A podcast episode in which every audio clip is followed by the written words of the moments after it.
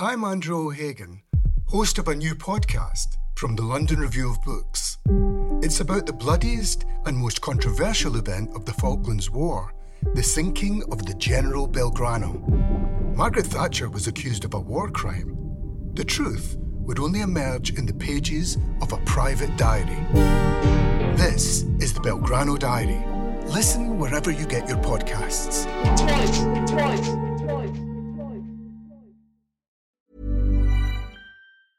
There's never been a faster or easier way to start your weight loss journey than with PlushCare.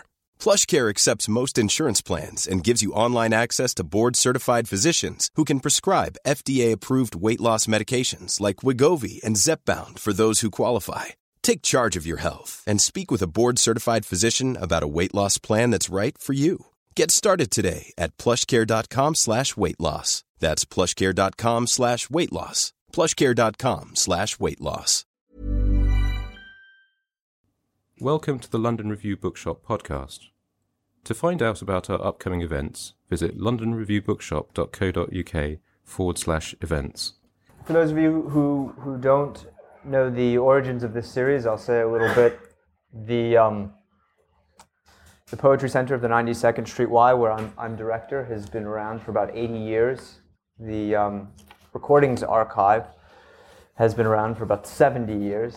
On um, Monday night, I was with A.L. Kennedy and we talked about the first recording in our archive from uh, October of 1949, E.E. Cummings. Since um, that date, as you can imagine, the poets and novelists and critics and journalists, philosophers who've graced our stage um, have uh, all been recorded, and this series grows out of uh, an anthology that we've put together on our website featuring commissioned essays that introduce the archival recordings. Mark actually did one on James Schuyler, a reading that he did with John Ashbery in 1989. So I uh, encourage you to check that out. This is the third um, in year two of the series, uh, the sixth overall, and has the distinction of being the first where the featured guest actually knew and knew very well uh, as, as a friend and fellow poet and fellow traveler, the, the, the featured archival uh, personality. So I think there'll be insight here that there hasn't been in other events we've done. At the same time, Mark has printed out our poems, and I think this evening we'll take the form more of a, a seminar where Mark will both introduce uh, I think it's a good word. I know some of your names as well. By seminar, I, I, I, also mean to play up the spirit of collaboration. People are encouraged not just to wait until the end to chime in. And uh, a, a bit more context would be that John Ashbery's relationship with the 92nd Street Y began in 1952. He won a poetry contest. He was 24 years old. He'd not yet published a book length collection and spanned until April of 2014, his last Poetry Center reading, which was with Mark. 62 years. Um, the, the Poetry Center of the 92nd Street Y has not had a relationship with any writer that comes close. He, um, he appeared in every decade, uh, first in 52, again in 1967. Uh, throughout the 70s, he gave joint readings, solo readings. He paid tribute to Marianne Moore and Elizabeth Bishop. He participated in painters and poets events with Jane Freilicher and Larry Rivers, Kenneth Koch. There was a Frank O'Hara tribute in the early 70s. Um, so he was a, a, a, true friend of the Poetry Center. And of course, we're all saddened by his passing. This also serves as a kind of tribute to John by two, two of his friends. That's it from, from me. Before we get to the recordings, though, I, I do like to connect a little bit at the start the writer who will be speaking and the writer who is featured on the recordings. You began, I guess, a professional relationship with John, having done your doctoral thesis on him in the mid 80s, which led to a friendship with him. But if you take us back a little bit before, when did you first encounter John Ashbery's work? Uh, I probably came across it through the writings of Harold Bloom, which he was a real kind of conduit for American poetry. And Bloom used to talk about people like Ashbery and A.R. Ammons, whom I'm reading at the moment, as if they were as good as Wordsworth or, or Milton. And that was this, that seemed very exciting as for an English person. We were always a bit ashamed of English poetry and felt it was contemporary English poetry was always a bit of a, a kind of something that, that, that, no one made those kinds of claims. And I was just excited that somebody was saying somebody writing now is as good as as, as, as Wordsworth or Milton. And I uh, and so that kind of hooked me, uh, and those extravagant claims kind of hooked me. And then I just got, I just found it very, like many people, very seductive. And and um, when one starts reading an Ashbery poem, having never read one before, it doesn't feel like anything else, and yet it looks like a like a bit of Tennyson or a bit of Browning. It's in that kind of, it's got the sort of blank verse structure and so on. Uh, and yet the words weren't quite making sense in the way I expected. And also, he was sort of connected to New York, which when I was in, in the 80s, in my early 20s, everything to do with New York was exciting and glamorous. And also, he'd been in Paris for a long time. That seemed cool.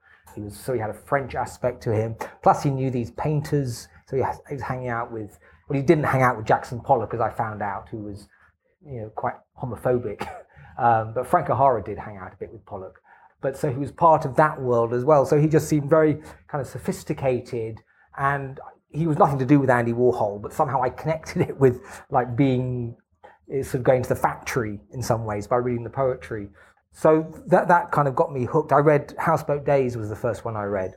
I did an undergraduate essay on him and then started doing a PhD on him. And he wasn't well known in England. I remember I used to spell his name with two R's for a long time, and no one ever noticed. um, his works were quite hard to get hold of as well, that they weren't kind of around. So there was there was an, an aspect of him being countercultural. He wasn't kind of of the mainstream. Uh, but he, he really wasn't that well known in England at that time, and he has become much, much, much, much better known uh, since. Uh, but the first poems we're going to look at from some trees, I mean, they were written when he was an undergraduate. The same, they were written the same age he was when I read him, which is a slightly chastening thought. And the painter, which is the first one we want to going to have a look at, is, is a Sestina, and I'm not sure I'd come across. I probably had come across Sestinas before I read um, the painter because there was a kind of tradition, and and, and we've got a little clip of him uh, introducing Elizabeth Bishop, and he says how Elizabeth Bishop's Sestina, A Miracle for Breakfast, inspired this Sestina, the painter. So it was it was through Bishop that he got interested in the Sestina form, though Pound had used it and Auden had used it probably more to kind of Ashbery's taste than Pound uh, ever was. But it was Bishop who kind of got him interested in the Sestina. And um, he wrote this when he, in 1948, when he was 21. Uh, the reason we sort of chose this one is I thought it captures, though he didn't know any of these painters at this point, this poem seemed to me very sort of prescient of the whole dilemma that abstract expressionism embodies, which is how do you do representation when you don't believe in representation anymore? Representation has become problematic, and can you get away with it? And the painter, like many of Ashbery's poems, he, he would have hated this term, is a kind of meta poem. It's a poem about the whole business of writing or creating. And there's a sense in which, for him, the business of writing create, and creating was analogous to the business of living so he, he, he wasn't a meta poet in a sort of obscure way or, or for, the, for the hell of it. It was because that business of what you choose to put in a poem was analogous to him and for him and for his readers to the business of what you choose to put in your life. Actually, I was just interviewed for by a Radio 3 program about John that's being made, and I was try, trying to impress on the uh, person who's making it, very nice guy whose name I forget, the extent to which Ashbery's poem isn't, isn't sort of vaporous. It's actually quite, you can approach it quite empirically as a kind of way of living. Uh, I mean, not a, not a, it won't give you a strong, you know, a strong direction as strong as, say, Eliot, whom you talked about on Wednesday. Eliot has quite strong beliefs and, and feels you should perhaps live your life a bit according to those beliefs. John much more subtly or much much less assertively kind of models ways of writing which are I think analogous to ways of living. And that appealed to me at the time that kind of crossover. Shall we shall we have a look at this? So you've all got it on your sheets. Uh, be prepared to be questioned. The painter this is a Sestina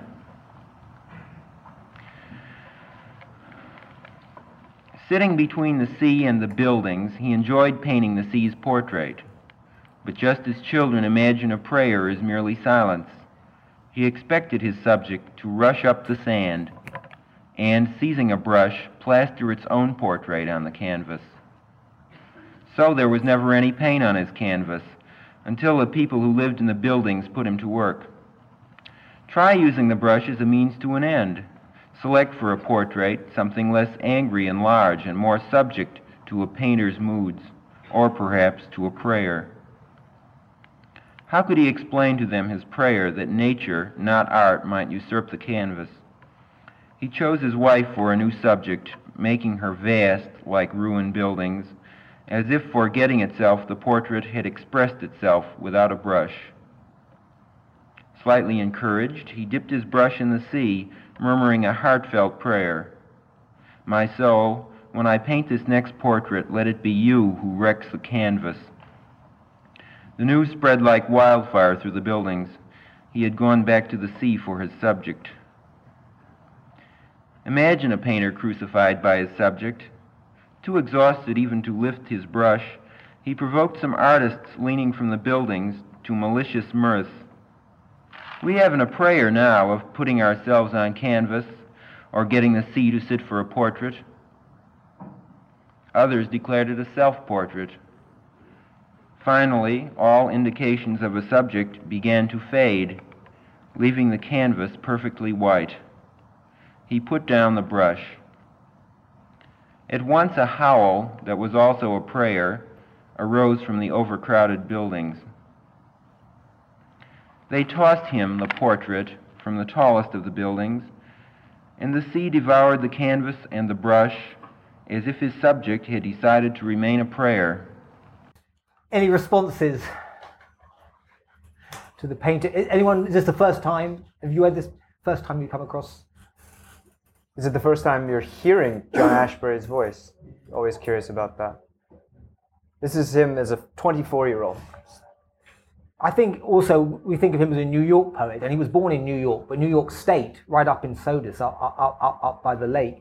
There's a kind of hick twang to the way he reads, which is, is quite in contrast to the kind of concept of him as the most as a cosmopolitan, sophisticated, avant-garde poet. There is a kind of and it's worth all the New York poets came from provincial places to New York. I mean, they were Schuyler, O'Hara, and Ashbery were gay, and going to New York was a way you could be gay in New York just in the 50s. So there, there was very much that aspect of gay provincial men coming to New York and meeting each other and creating a, a kind of coterie.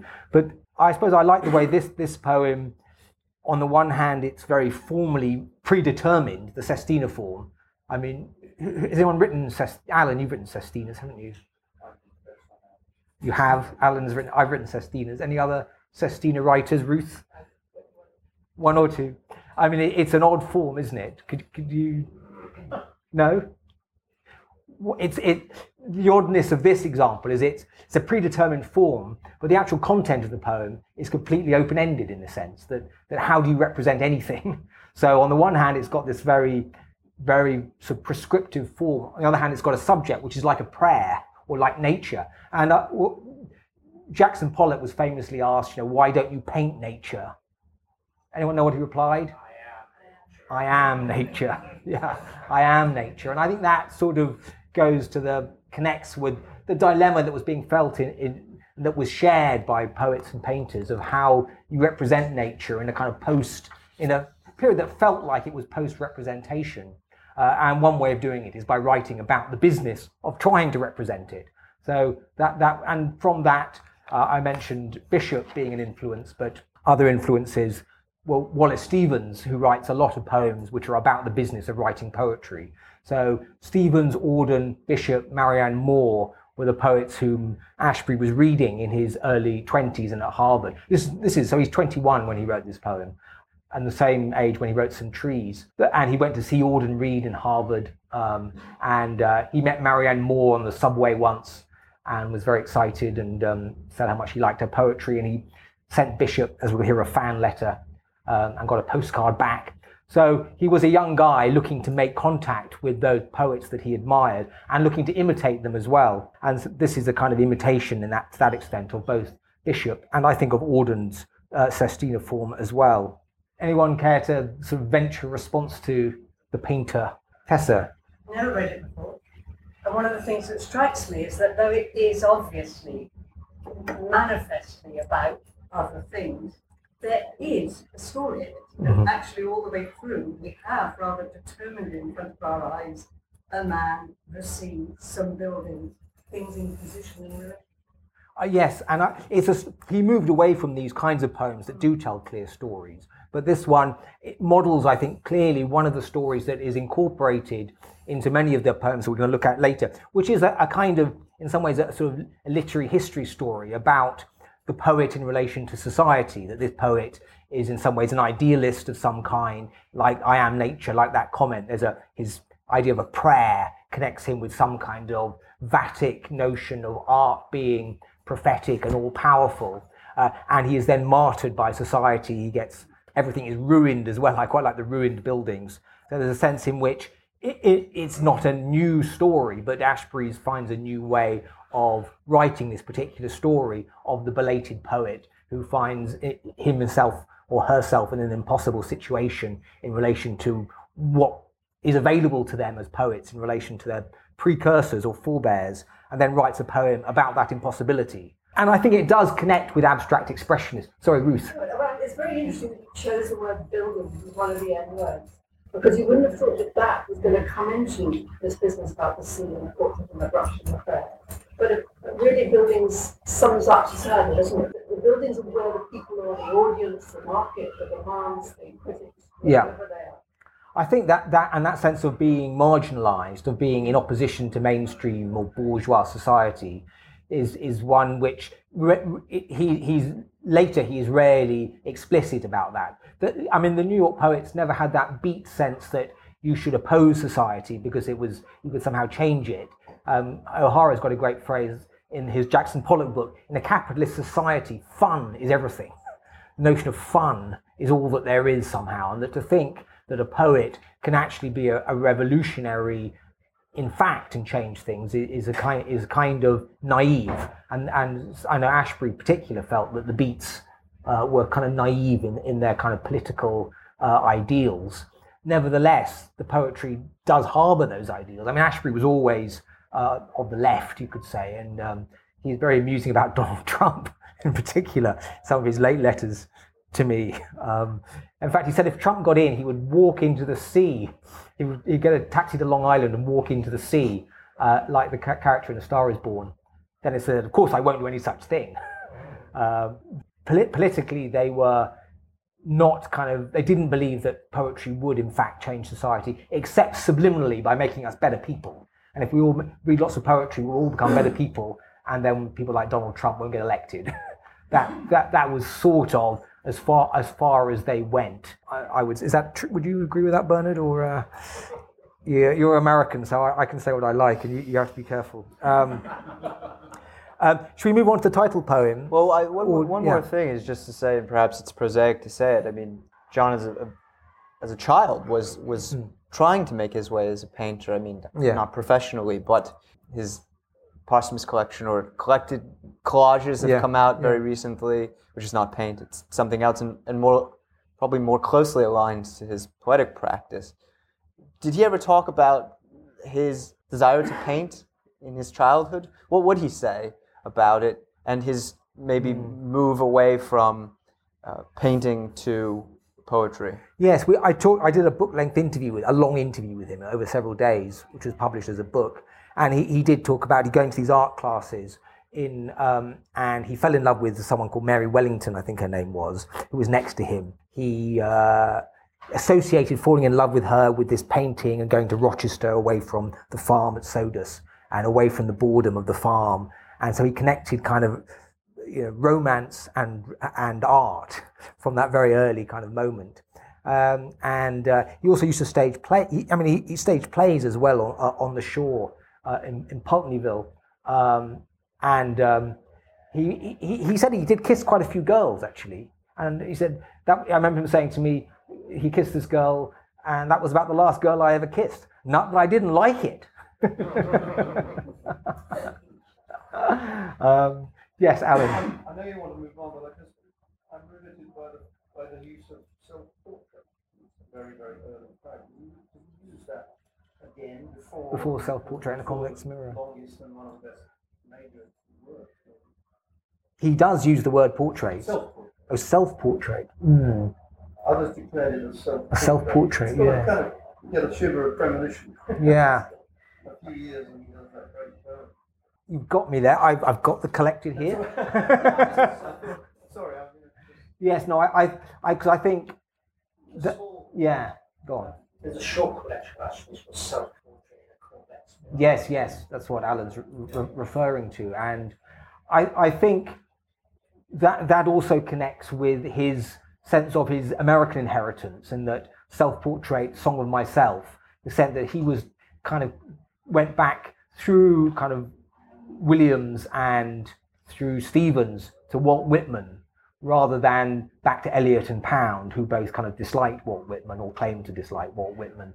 So the idea that you write a self-portrait which is somehow generalized to the point that it is in this poem and also in Self-Portrait in a Convex Mirror and also in Song of Myself was part of a democratic politics, you could say, whereby the poet is any old Joe. This, in this poem, the poet is more of a martyr and an elite figure, an elect figure, who is then punished for his kind of uh, his ideal, his artistic ideals. But later on, Ashbery becomes more, more Whitmanian, I think, in the extent to which the idea that the, ca- the poem is a canvas on which, and this is what will connect to some trees, the poem is a canvas on which somehow the culture manifests itself without the poet doing much about much. The, the, the poet is merely the means through which the culture manifests itself. So in a long poem like Flowchart, you get lots of different voices and lots of different di- sort of um, idiolects and so on, all jostling, and you get a poem as a kind of collage of the culture that has been organized by the poet, but the poet isn't making a subjective statement or delivering a kind of self-portrait. And and and John actually didn't like self-portrait in a convex mirror, his own poem, and he, got cross when I used it in my Car Connect book. He said, "Can't you use a bit of flowchart instead?" Uh, I, he said he didn't like the form. He didn't like ekphrastic poems, poems about paintings, which seemed odd to me. but he said only, the only one I like is Auden's Musée des Beaux Arts. Others he didn't like.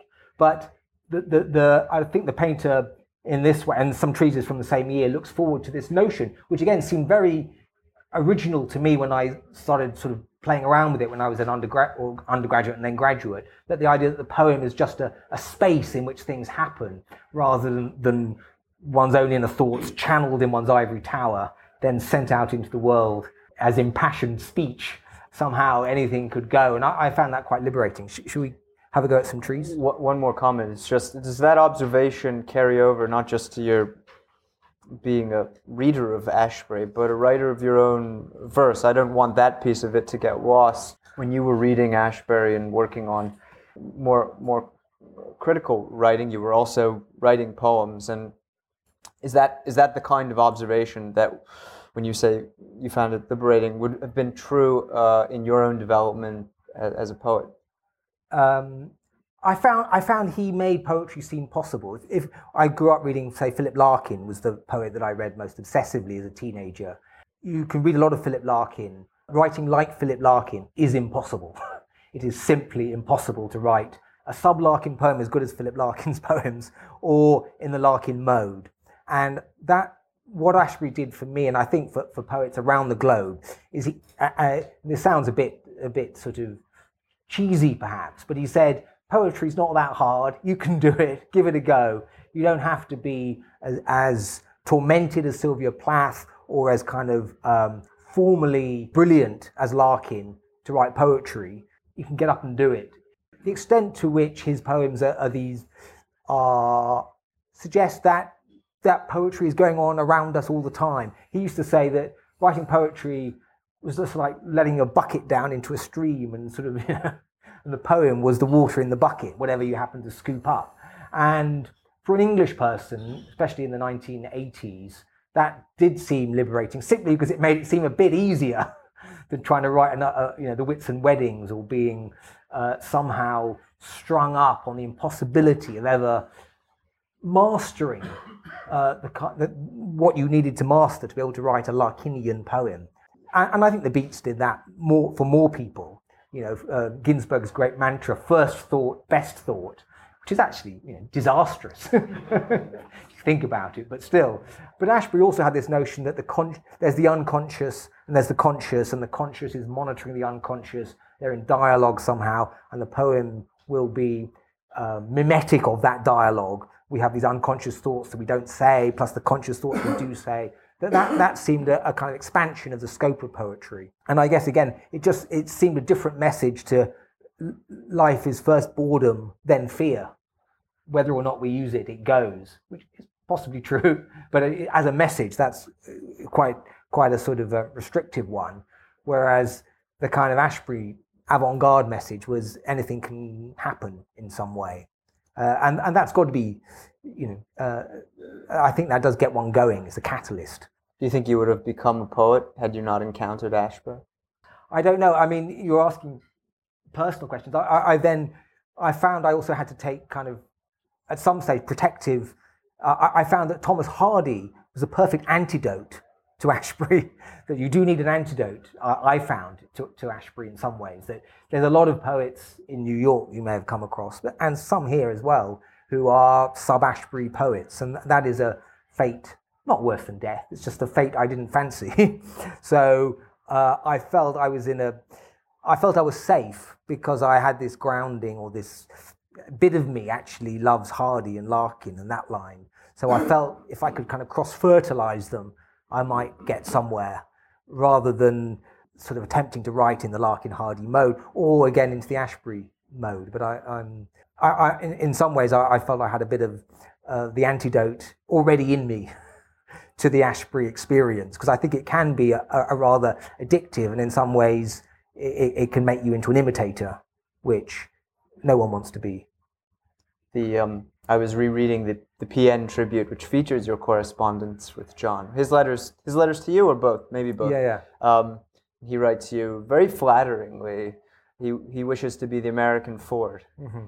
But no, Mark sends him the dissertation, right, that connects yeah, yeah. John and Roussel, which he doesn't read. Maybe eventually he reads it. No. But but he does get your first collection. He's very excited yeah. by your first collection, and in fact tells you that um, he's writing poems in response to it. Well, I shouldn't sort of maybe. Oh, I can mention this. There's a book just come out by Oli Hazzard called John Ashbery and Anglo-American Exchange, which has a very insightful chapter on John Ashbery and me, which shows that all the influence was me on him. and uh, I'm persuaded by it myself. all right, some trees. Do you want to say anything before we uh, play no, it, let's, just, let's just have it. Some trees. These are amazing, each joining a neighbor as if speech were a still performance. Arranging by chance to meet as far this morning from the world as agreeing with it, you and I are suddenly what the trees try to tell us we are. That their merely, that their merely being there means something, that soon we may touch, love, explain. And glad not to have invented such comeliness, we are surrounded a silence already filled with noises, a canvas on which emerges a gathering of smiles, a winter morning. Placed in a puzzling light and moving, our days put on such reticence, these accents seem their own defense. It's interesting that he changes uh, gathering to chorus in, in the printed version, um, a chorus of smiles, which I think is better and which shows he does revise. Um, and this is the, the title poem of the volume which W.H. Auden selected for the Yale Younger Poets Award of 1956. Um, it was written in 1948, I believe, so while Ashbery was at Harvard uh, still. I now kind of read it as a gay love poem. I think that there's partly in relation to Karin Roffman's book, The Songs We Know Best, which um, goes through it's a rather very interesting and, and informative and well researched biography of John's early years up to um, 1956 when he goes off to Paris, you realize the extent to which it was odd being a, it, he was in a, a very anomalous situation as a gay man, gay boy, growing up uh, on a farm in Sodus in upstate New York. He had a younger brother, Richard, who died uh, of leukemia. And Richard, he late, John later said, was no, would no doubt have been straight and he was into football, American football, and he would have taken over the farm. And John was incapable of doing any of these things. He wasn't straight, he wasn't into American football, and he really didn't want to take over the farm. uh, though there's a lovely picture of him on the cover of picking cherries. He used to pick cherries on the farm. So this poem, I, I think, is probably a morning after poem uh, in, uh, in terms of its, its kind of context. And the trees become, in some ways, emblematic of a, of a possible kind of coterie, whereas the painter is very much on his own uh, in, in that poem, that he's somehow an isolated individual who's got no kind of friends. Somehow this is a we poem, and we becomes one of his crucial adjectives, you know, not adjectives, pronouns. We are part of it. And that sense of a we, I think, is, is kind of crucial to creating the sense of a poem in which things happen rather than things which the I decides will happen or the I records as having happened. Uh, it rhymes as well. Did you notice that? Off rhyme. Most of it till the very end. Perfect, perfect couple. Yeah. Perfect iambic, quadrimeter couple. Yeah, but invented and surrounded noises and emerges are quite sort of para, aren't they? Uh, or if that's the right word. Soon explain. There are I love those two lines and glad not to have invented such prominence. And I think I think that's crucial for him moving beyond the, the, the romantic poet notion of the selfhood into somehow being part of it, that the poet's own consciousness is just part of what's going on at the, the time. And the poem can somehow incorporate all these things simultaneously, which does result in this concept of the poem which we don't have that much over here still, as a kind of collage, as this large scale collage in which lots of things are happening simultaneously in different genres and they're all mixed up together. Um, I mean, are there great British collage poets, collagists? It's, it's, somehow not a genre, but I think Whitman can be seen as a kind of collage poet. It just goes on and on endlessly, sticking more stuff in. Yeah. David Jones, yeah. Yeah it's odd that we don't, though, isn't it? I mean, it is a dis- distinction, and a, lot of American poems are, you know, Olson's Maximus poems, O'Hara's long poems. They're all kind of collage poems. Uh, they're just stuff, stuff stuck in there. Partly because America's bigger, isn't it? well, not isn't it? It is. so I think Ashbery felt this was a kind of seminal poem in some ways. This is a, a kind of crucial poem because he named his first collection after it. But it's interesting, after writing in what looks like, uh, t- to us, a very kind of formally satisfying and effective way, this goes out the window. And he said, uh, he says in an interview, this was the kind of poetry that I had to move away from. Whereas one doesn't quite, I think a bit in the painter, you get the iconoclastic element in Ashbery, the bit of him which wants to tear everything to bits. You then get that in spades in his next volume, The Tennis Court Oath, which is this fragmented cut up. A lot of the poems are fragmented cut ups uh, and William Burroughs was doing cut ups at the same time. Uh, and this was the, a book that aroused howls of protest from some reviewers, and even Harold Bloom didn't like it. How could Ashbery have gone off so badly, he, he wondered, having been able to come up with, I suppose, a, a sub-Stevensian poem. Though Marianne Moore, he writes on the manuscript of this, Marianne Moore as the influence. I, I can't quite see the Marianne Moore influence on it, but maybe you can, yes. Yes, yes. Yeah. has that, I've got three, three lines. Yeah. So has that under, thunder and. Yeah. Yeah, that's a good one. That's a good one. He loved MacNeice. Um, he loved Auden and MacNeice. He said Spender was along for the ride. a little bit uh, mean, I think. Um, but uh, no, MacNeice he really valued. I mean, MacNeice's American reputation has never been quite what it is in England, has it? No, I mean, I haven't been around that long. No. He read at the center, but no, I don't. I don't okay. think anybody talks about him, or yeah. or or today talks of him as an influence on them. Yeah. Um, maybe we could s- s- skip ahead to Soonest Mended. Might that be an idea? Good. Since we're, yeah. we're, taking quite a while, and this has quite a long introduction, which I think is is quite informative about Ashbery, what Ashbery moved on to after the tennis court oath, and the kind of poem that he then created, which became his Ashbery poem, which he then reproduced uh, in different versions for the next 50 years or so. But so this, this lasts a while. Um, you get the whole of Soonest Mended, which um, is probably, I've found the most, if you want to c- persuade someone to like Ashbery, Soonest Mended is the poem to kind of start with, or it's the most teachable poem I, I, I have found in my life. And this, this reading of it, which is actually from 1983, um, is, is um, the intro is, is quite informative. Uh, when uh, Grace Schulman asked me to uh, read here uh, early this year, she said that she would like to do a, a program of, of, Bill Merwin and myself writing autobiog- reading autobiographical poetry, and I said, "Well, I really haven't written any. I, I don't know why I haven't, but I haven't." And she mentioned that I have.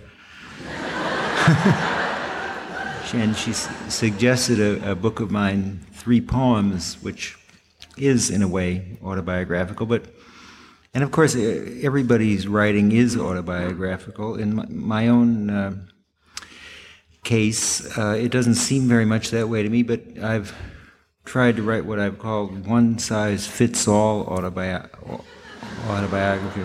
I'm going to quote very briefly from an interview uh, that uh, I gave several years ago, which says it better than I could. Uh, the, the, interviewer said, In your mind, is there a close connection between life and poetry? And my answer was, In my case, I would say there is a very close but oblique connection. I've always been averse to talking about myself. That's not true, uh, except in print. I talk, talk a great deal about myself and my friends. And so I don't write about my life the way confessional poets do. I don't want to bore people with experiences of mine that are simply versions of what everybody goes through. For me, poetry starts after that. I write with experiences in mind, but I don't write about them, I write out of them. And I'm going to read then, uh, although apparently the, the, the plan of the reading has changed since then. I didn't know about it. So I will uh, continue according to this plan and read some, some I guess, mock autobiographical poems. The first one is called Soonest Mended, as in least said, soonest mended. Barely tolerated, living on the margin in our technological society, we were always having to be rescued on the brink of destruction, like heroines in Orlando Furioso, before it was time to start all over again. There would be thunder in the bushes, a rustling of coils, and Angelica in the Ingres painting was considering the colorful but small monster near her toe, as though wondering whether forgetting the whole thing might not be, in the end, the only solution. And then there always came a time when Happy Hooligan, in his rusted green automobile, came plowing down the course just to make sure everything was okay. I should mention that Happy Hooligan was a forgotten comic strip that I read when I was very small. Only by that time we were in another chapter and confused about how to receive this latest piece of information. Was it information?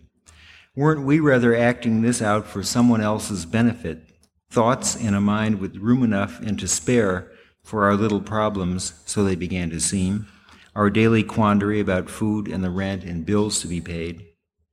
To reduce all this to a small variant, to step free at last, minuscule, on a gigantic plateau, this was our ambition to be small and clear and free. Alas, the summer's energy wanes quickly, a moment and it is gone. And no longer may we make the necessary arrangements, simple as they are. Our star was brighter, perhaps, when it had water in it. Now there is no question even of that, but only of holding on to the hard earth so as not to get thrown off.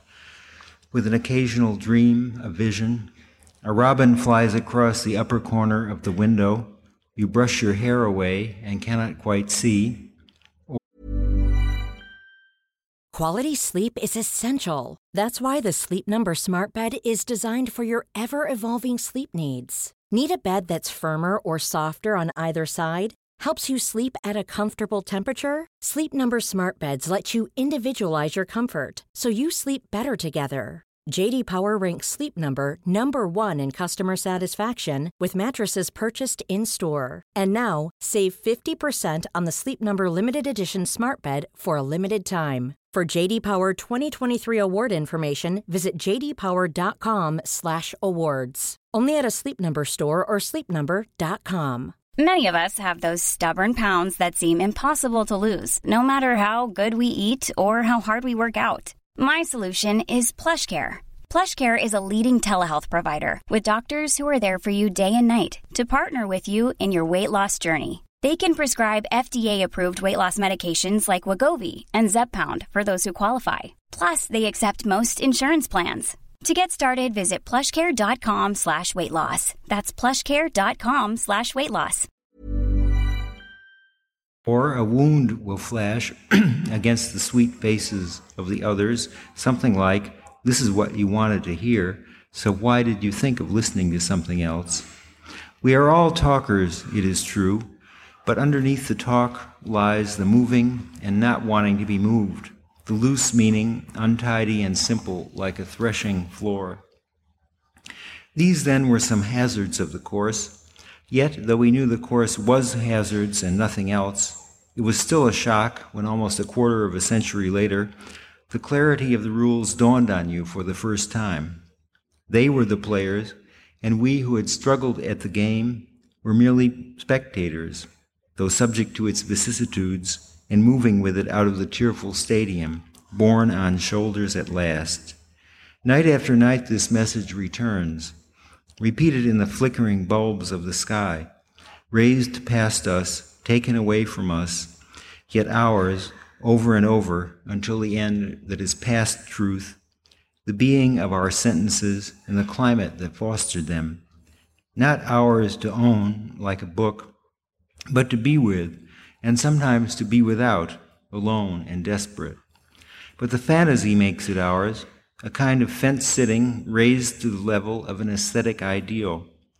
These were moments, years, solid with reality, faces, nameable events, kisses, heroic acts, but like the friendly beginning of a geometrical progression, not too reassuring, as though meaning could be cast aside some day when it had been outgrown. Better, you said, to stay cowering like this in the early lessons, since the promise of learning is a delusion. And I agreed, adding that tomorrow would alter the sense of what had already been learned, that the learning process is extended in this way, so that from this standpoint, none of us ever graduates from college. For time is an emulsion, and probably thinking not to grow up is the brightest kind of maturity for us, right now at any rate. And you see, both of us were right, though nothing has somehow come to nothing.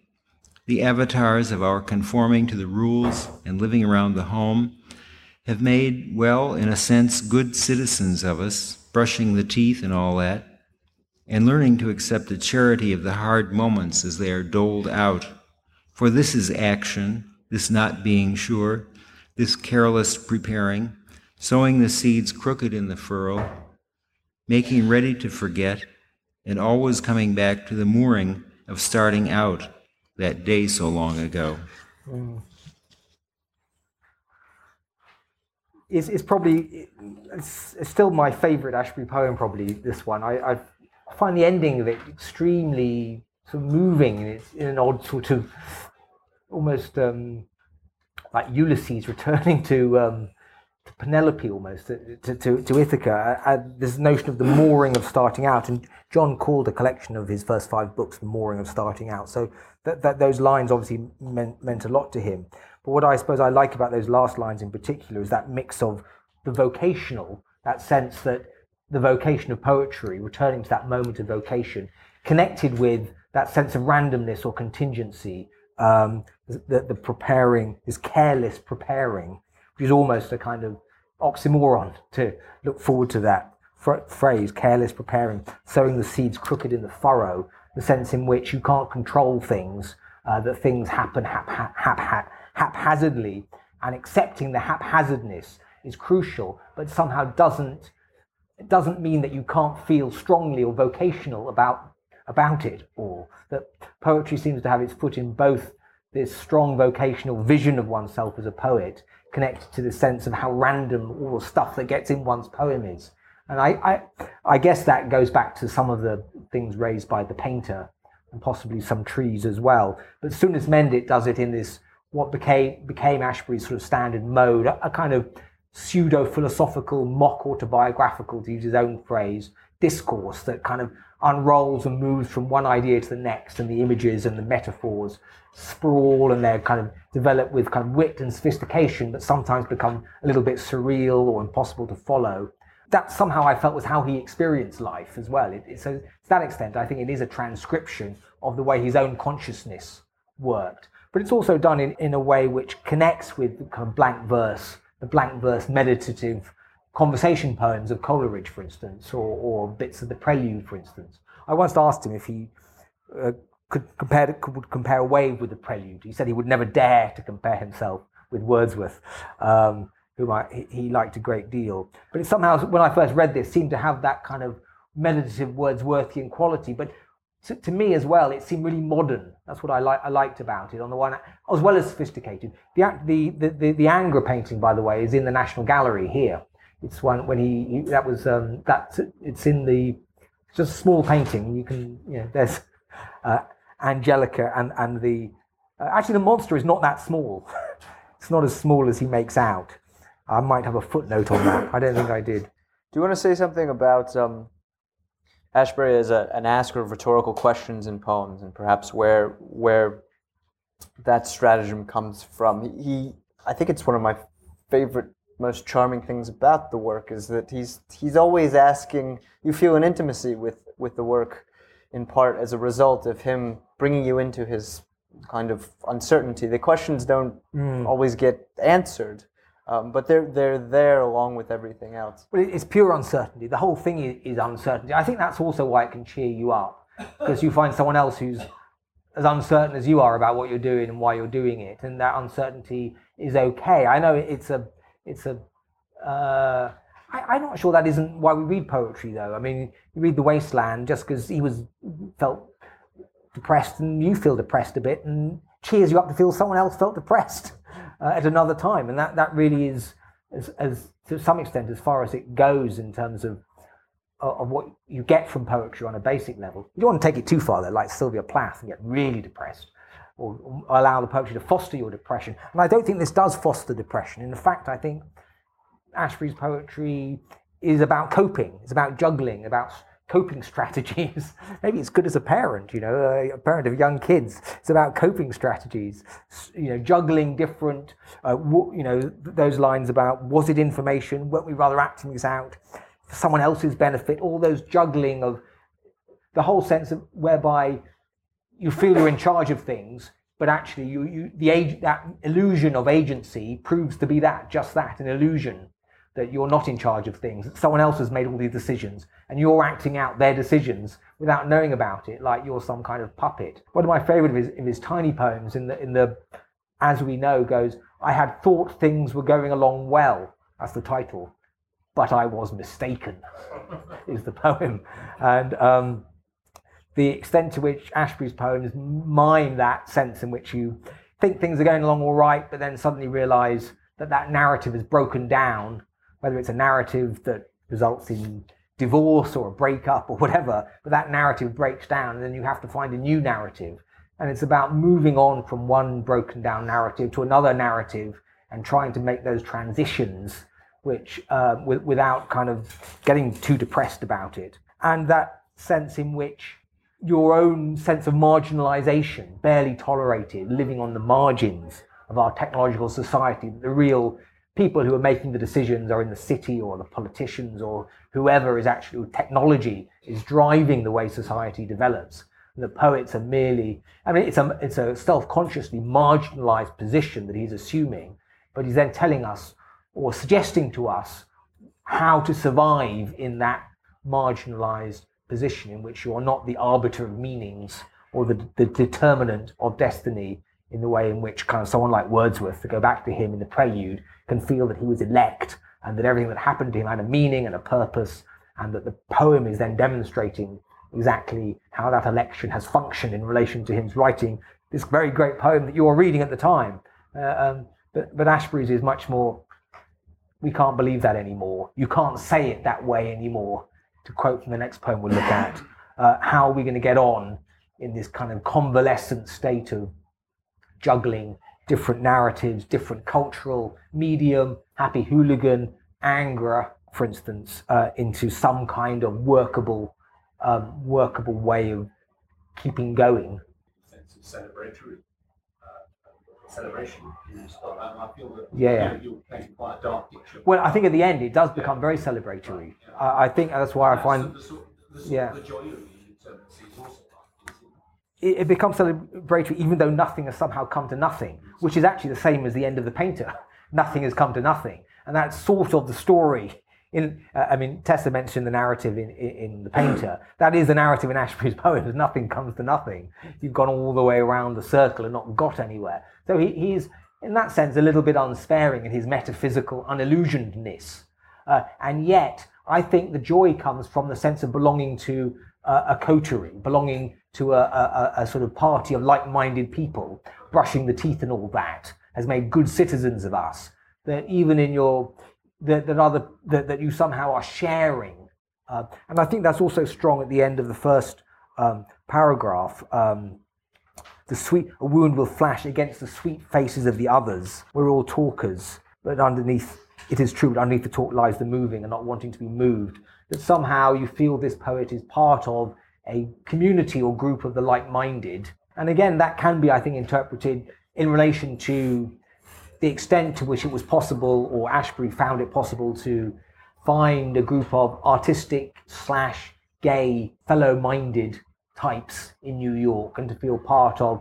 This was written while the St Mark's Poetry Project was kind of at its height, and there's a sense in which um, O'Hara was being canonized. O'Hara had been dead for four years by the time this poem was published, uh, but that Kenneth Koch had made them popular through teaching at, at, at Columbia and the, new, and the New School and so on. So the New York poets thing was a going concern, and somehow that that Ashbery wasn't this solitary figure or this exile in Paris, but was part of a like-minded group. And though he never wanted to be thought of as a gay poet in the way in which, say, Edmund White is a kind of gay novelist, I think that inflects, or, one way of approaching him is, through the history of gay New York gay culture from the 50s uh, through Stonewall into the 70s.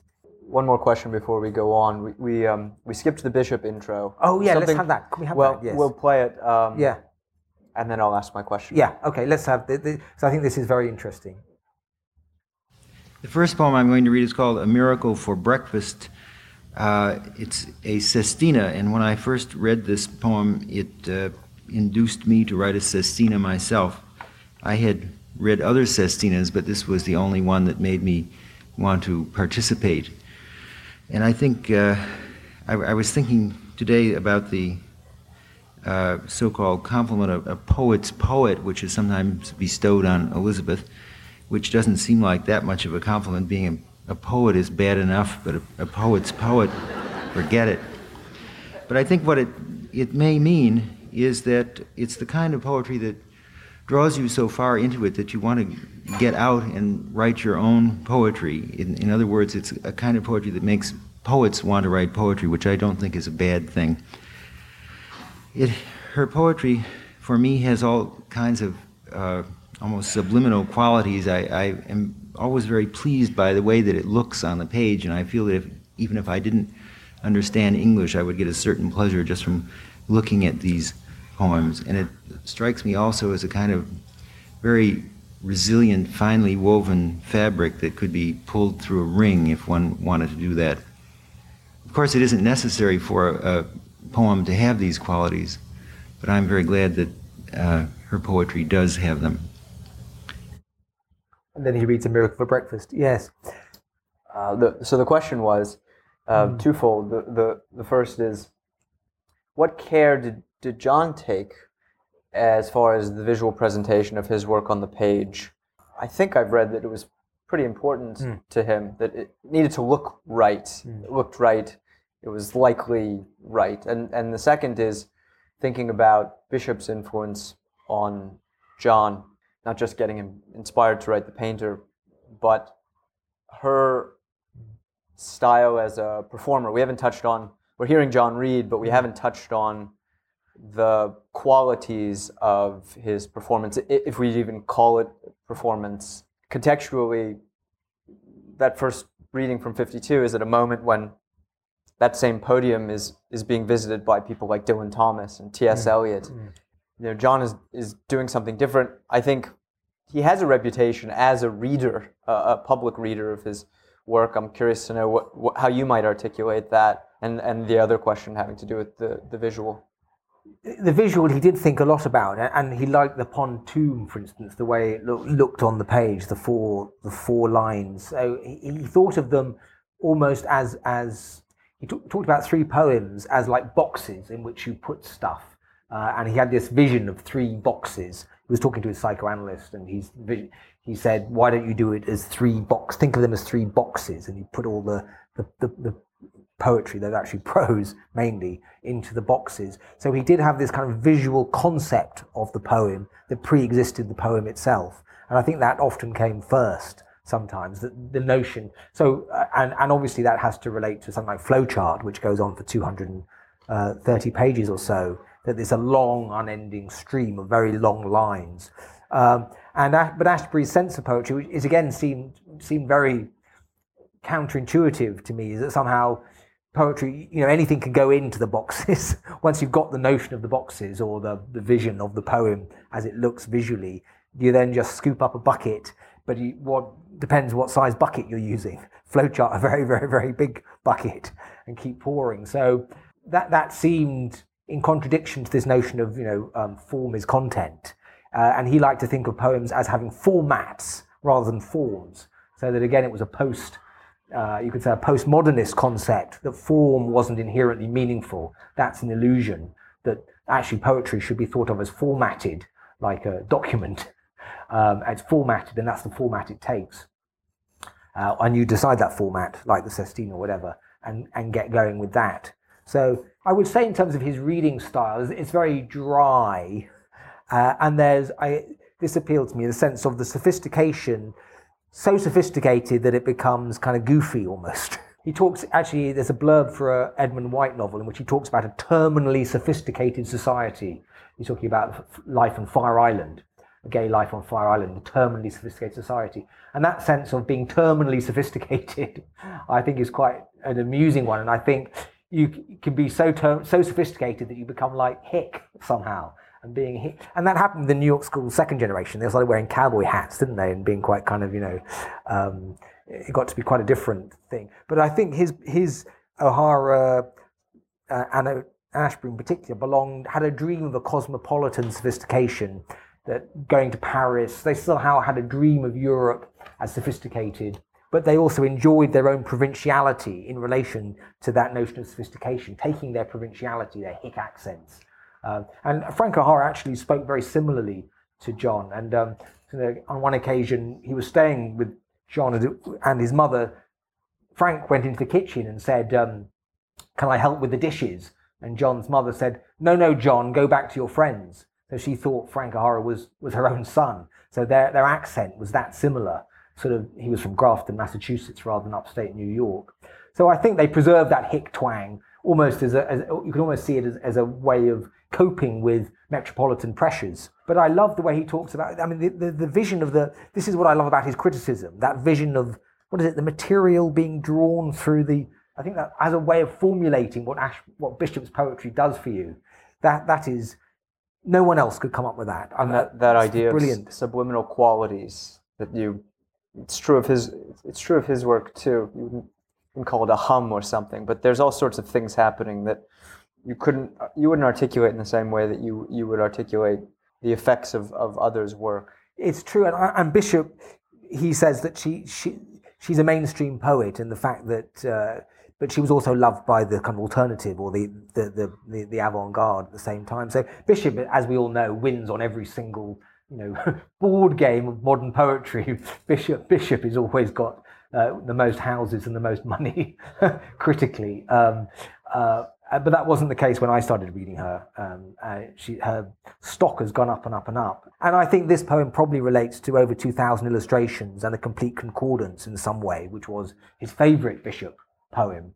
And Soonest Mended, in some ways, is a version of that. It's kind of contrasting the narratives available in the culture and one's own sense of how those narratives clash with or are not commensurate with one's own experience and how to cope with that lack of fit between what's available and how one is how one how one one's own experience is unraveling and that the poetry is in the is in the to and fro between happy hooligan and anger and one's own quest to be happy. I mean, I mean, I think no more than that, or how to survive, how to get on.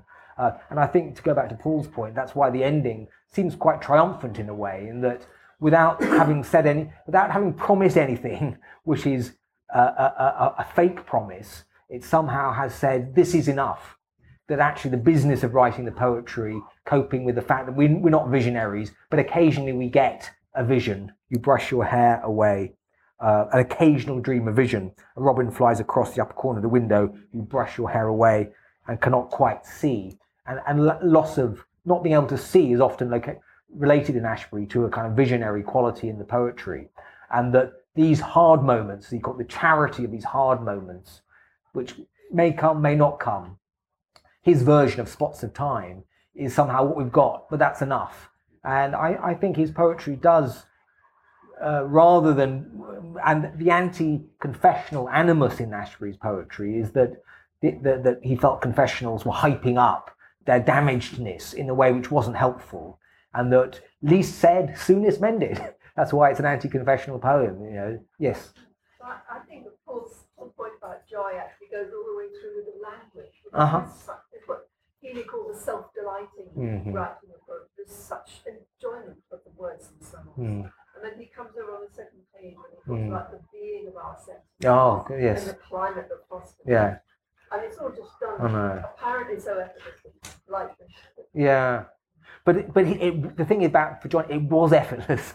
I mean, he would roll a piece of paper into the typewriter and type away for an hour and a half and come up with Soonest Mended or not. You know, that that he did. uh, His notion of poetry was wasn't that that you spend that, like Bishop, the opposite of Bishop, who spent 26 years writing the Moose, that you revise endlessly until until it becomes absolutely perfect. It was at the other side of it that you just write so much that uh, you know, and this is one of the problems for, for the re- reader. I mean, uh, certainly for the editor of uh, Ashbery's Oeuvre. I mean, that's just taking us up to 2001. Uh, I, I'm dreading or waiting for the next Library of America editor to get in touch for volume three because there's so much of it that somehow it was like just, you know, twiddle your racket and have another go. um, sorry, sorry, yeah. So did he not revise much? Not not that much. He did early on, but then he said I developed I've developed a way of writing poetry, which meant I didn't have to revise. The thing about him himself, he said, was that I was quick but lazy, uh, and he always sort of prided himself on his laziness. And there were sort of stories like the Harvard Advocate said, "We've got a spot. Uh, you know, we need a poem. We haven't got a poem for this spot." And John would go off to a cafe and come back 15 minutes later, having written a poem exactly that size, so that he could sort of do it on demand. And that was one of the New York school. Again, was something I sort of found rather enchanting about the New York school. You know, Frank O'Hara would be writing a poem at a party while talking to you and kind of drinking cocktails at the same time and writing a poem. And they, they prided themselves on that sense that poetry is happening all the time. You just plug in and write a poem. It does mean, you know, sub specie eternitatis. They're not all kind of as great as uh, the four quartets uh, or indeed a bishop poem. But, you know, every now and again they hit the jackpot. That is my sort of honest sense of, of John's own oeuvre, that no one can kind of cope with the extent of it, really. There's too much of it to ever hold in your brain. And he couldn't remember his own poems. He'd say, oh, I'd quote a line. He said, did, did I write that? Okay. Uh, what poem was that? So he didn't sort of treasure his own poems, even ones he read quite often. But sometimes in some, you know, he would just, the eloquence that was going on would suddenly all coalesce into a, and you could say that that's, if only he'd written fewer greater poems. you know, uh, but he didn't. It did that didn't work for him. And, and self portrait was a poem that he did revise and worked hard on. And he said that again that was anomalous, and one reason he didn't like it was because he spent ages. He wrote it in Provincetown at a, uh, at a, writer's retreat, and he was fiddling around with it and couldn't get the lines breaks right and so on.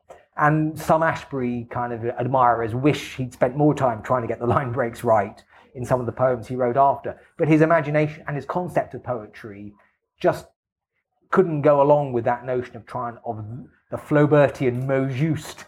It was just it had to be this flow, uh, which, which, you know, um, and that sort of kept him going. Sorry, Alan.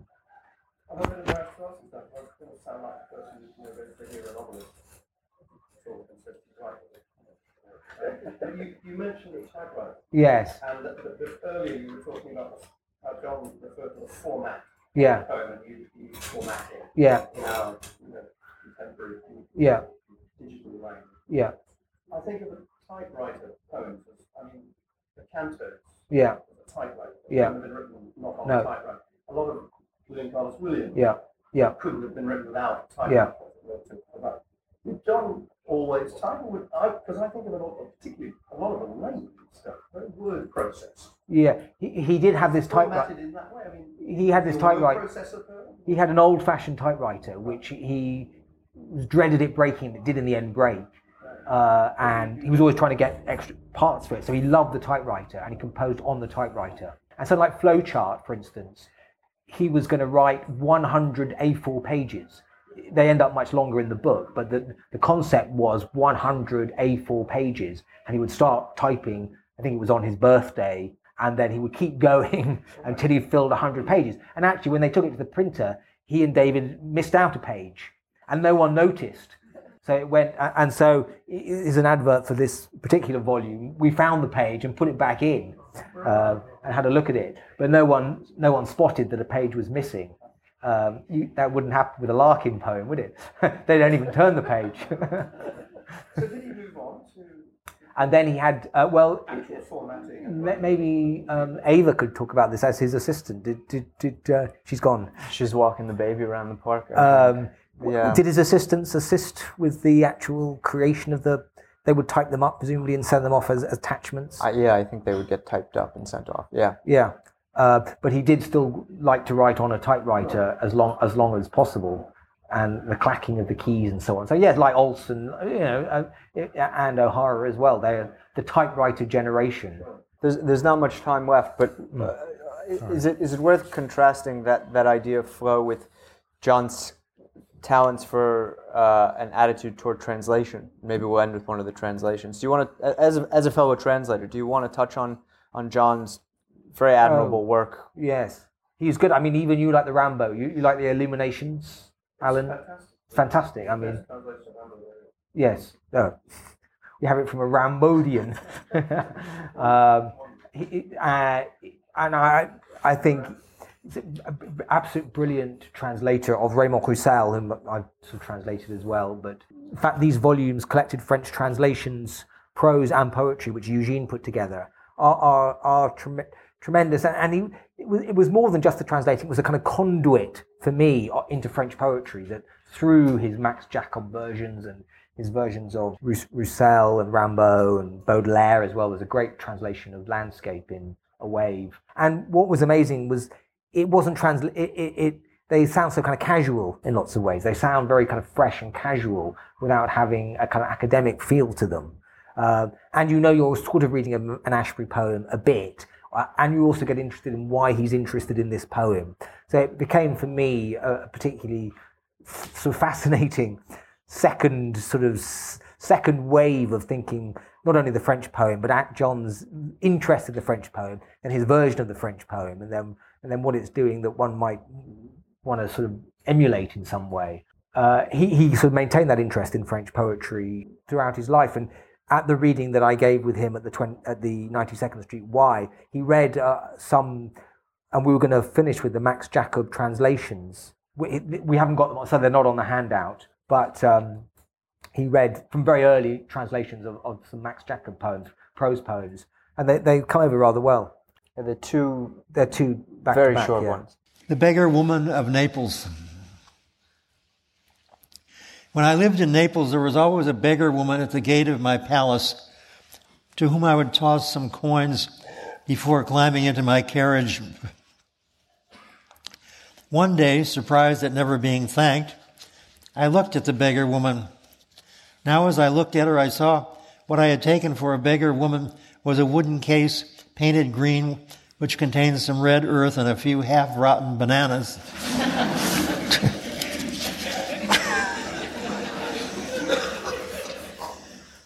Literature and poetry. It was near Lorient, a city on the coast of Brittany. The sun shone brightly, and we used to go for walks, watching through those September days the sea rising, rising to cover woods, landscapes, cliffs. Soon there was nothing left to combat the blue sea but the meandering paths under the trees, and the families drew closer together. Among us was a child in a sailor's suit. He was sad and took me by the hand. Sir, he said, I have been in Naples. Do you know that in Naples there are lots of little streets? In the streets, you can stay all alone without anyone seeing you. It's not that there are many people in Naples, but there are so many little streets that there is never more than one street for each person. What stories is the child telling you now? said the father. He has never been to Naples. Sir, your child is a poet. That's all right, but if he is a man of letters, I'll wring his neck. the meandering paths left dry by the sea had made him think of the streets of Naples. One thing John liked to say about readings was that he liked to quote Samuel Johnson on Paradise Lost no one ever wished it longer. so um, I, have gone over 15 minutes, but um, I'm happy to chat with anyone who wants to stick around and have a glass of wine. Sorry, any more questions? Yeah. Yeah. Uh, well, not as much. You like Pasternak a great deal. I mean, not as, not as much as O'Hara, who, who kind of wrote his poems to the Russians and liked to. But Pasternak had this this. They all like Pasternak, Dr. Zhivago, and um, so uh, Pasternak. Not not so much Yevtushenko. There was another one. He liked Mandelstam a great deal. Uh, he takes a Mandelstam line. Stam line is that Stam, isn't it? Uh, I think Mandelstam and Pasternak were the two Russian poets that he liked. I once saw him reading War and Peace, but I, don't think he finished it. This one is called Paradoxes and Oxymorons, which was actually the original title of the book, but I, an informal poll among my acquaintances, told me that very few people know what an oxymoron is, and I remembered then that I had only learned rather recently, too. It's a contradiction in a self-contradicting proposition, is what it is. this poem is concerned with language on a very plain level. Look at it talking to you. You look out a window or pretend to fidget. You have it, but you don't have it. You miss it, it misses you. You miss each other.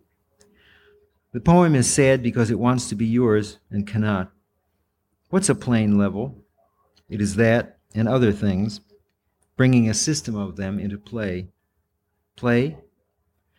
Well, actually, yes, but I consider play to be a deeper outside thing, a dreamed role pattern as in the division of grace these long August days without proof, open ended. And before you know it, it gets lost in the steam and chatter of typewriters. It has been played once more. I think you exist only to tease me into doing it, on your level, and then you aren't there, or have adopted a different attitude. And the poem has set me softly down beside you. The poem is you. Do you know where this poem first appeared? I think it was, with a with a variant, in fact. Uh, and before you know it, it gets lost in the Stephen Chatter of typewriter. Did you take it? No. Uh, or Alan Hollinghurst? No, it's been 80. You took it. Blake. He sent some poems to Blake and them, and Blake left and I was doing it. Yeah. Uh, uh, the whole book consists of 50, 16 line poems, so it's a kind of good example of his formatting side. That you know, the, they're sort of not sonnets. They're they're four sets of four quatrains, but they don't rhyme. But um, and there's fifty of them. Idea they're like a train. There's like all these carriages of a train. But he wanted to call it paradoxes and oxymorons, which is probably the best one in the book. Uh, it's the most, it's one that engages most. Um, uh, some are a little bit too oblique, I, I find. The poem is you is his version of, of the Whitmanian, I almost you could say. The poem is you. Somehow we're all, this is the poem, it's you, and so on. And again to a form rather than a format? Apart from some Yeah. trees, really. Yeah. What in this in the Shadow Train poems? Yes. Yeah. And the, and the whole of Shadow Train. Yeah. sort of the most formal thing in the There are some later ones. There's there's there's one which is also in quatrains, which is I mean normally, but he, there is a, a, a long quatrain poem whose name escapes me at the moment. Um, yeah, nor, normally just you, you get some set forms like sestinas or pantoums, but generally just get the meditative stream. What is, what, what, can you talk a little bit About- about him? yes. I consider play to be a deeper outside. Yes. That's wonderful. The stanza break, particularly over it. Where, where is that coming thinking about life? uh, the notion of play, he talks about it in Self Portrait as well. The idea of of the individual, and then the, the play is something that's happening outside. I think it's interesting he uses the word grace as well, which is a kind of reli- religious, almost a religious idea, a dreamed role pattern, the division of grace. This is coming from outside and somehow offering opportunities for the individual to participate in some the, the, the social play or the ongoing narratives which surround you, which sometimes make sense, like the descent of grace, but they're a dreamed ideal. Think the dreamed role pattern goes back to the notion of the prayer in a painter. Uh, it's a similar concept of, of an ideal which can kind of exist as a concept but can't actually be lived, but may somehow, for a moment, like in the charity of the hard moments, one may feel one's participating somehow in this dream role pattern and living up to it. And also, it's, it's the, the idea of this one, the clarity of the rules dawned on you the first time. Yeah. They were the players. Yeah. And we Yeah. the. Yeah. Which I think is both disturb is a sort of disturbing concept. It's a bit spooky to think that someone else is in control. But the good side of that is that when things are going well, it's not you're not responsible for it. Uh, which going back to the line that Tessellite from some trees, um, um, glad not to have invented such comeliness, was somehow part of it. So in that sense, I think the dream role pattern is like being glad not to have invented the comeliness, and the comeliness surrounds us, uh, and you're just Grace, isn't it? Grace has grace. You can't make it. Grace, yeah. And he did, he actually converted to Roman Catholicism on his deathbed. like Wall- as Wallace Stevens did. But he was, he was, um, used to go to church quite often. Uh, he, he he wasn't not a religious writer. He said, I mean, Trevor told me that the priest who converted him was very cute. And, and that, that, that played a part in it. But um, It's up there, Franco. Uh, I don't know why he. I, I wouldn't venture to say why he convert he converted. I uh, on the Roman, I possibly. I mean, um, but Pierre Pierre, his partner in Paris, wasn't religious. I, I don't know. You seem an expert. Uh, No, I, I saw you had a lot of Ashbery books. I to it. Yeah. Oh, were you? A long, long time. Long time ago, before I began teaching Ashbery there, converting. I, I, I wasn't taught that. No. He- he- He's, he's, he, Frank O'Hara is taught more, I find, these days. I was just talking to Bernd about it, that he's somehow easier to teach and he appeals more to students. Um, um, anyway, we really ought to. Yeah, well, I want to talk more about Schuyler, but we can do that Yeah, yeah. once we've um, thanked uh, Bernard and Mark.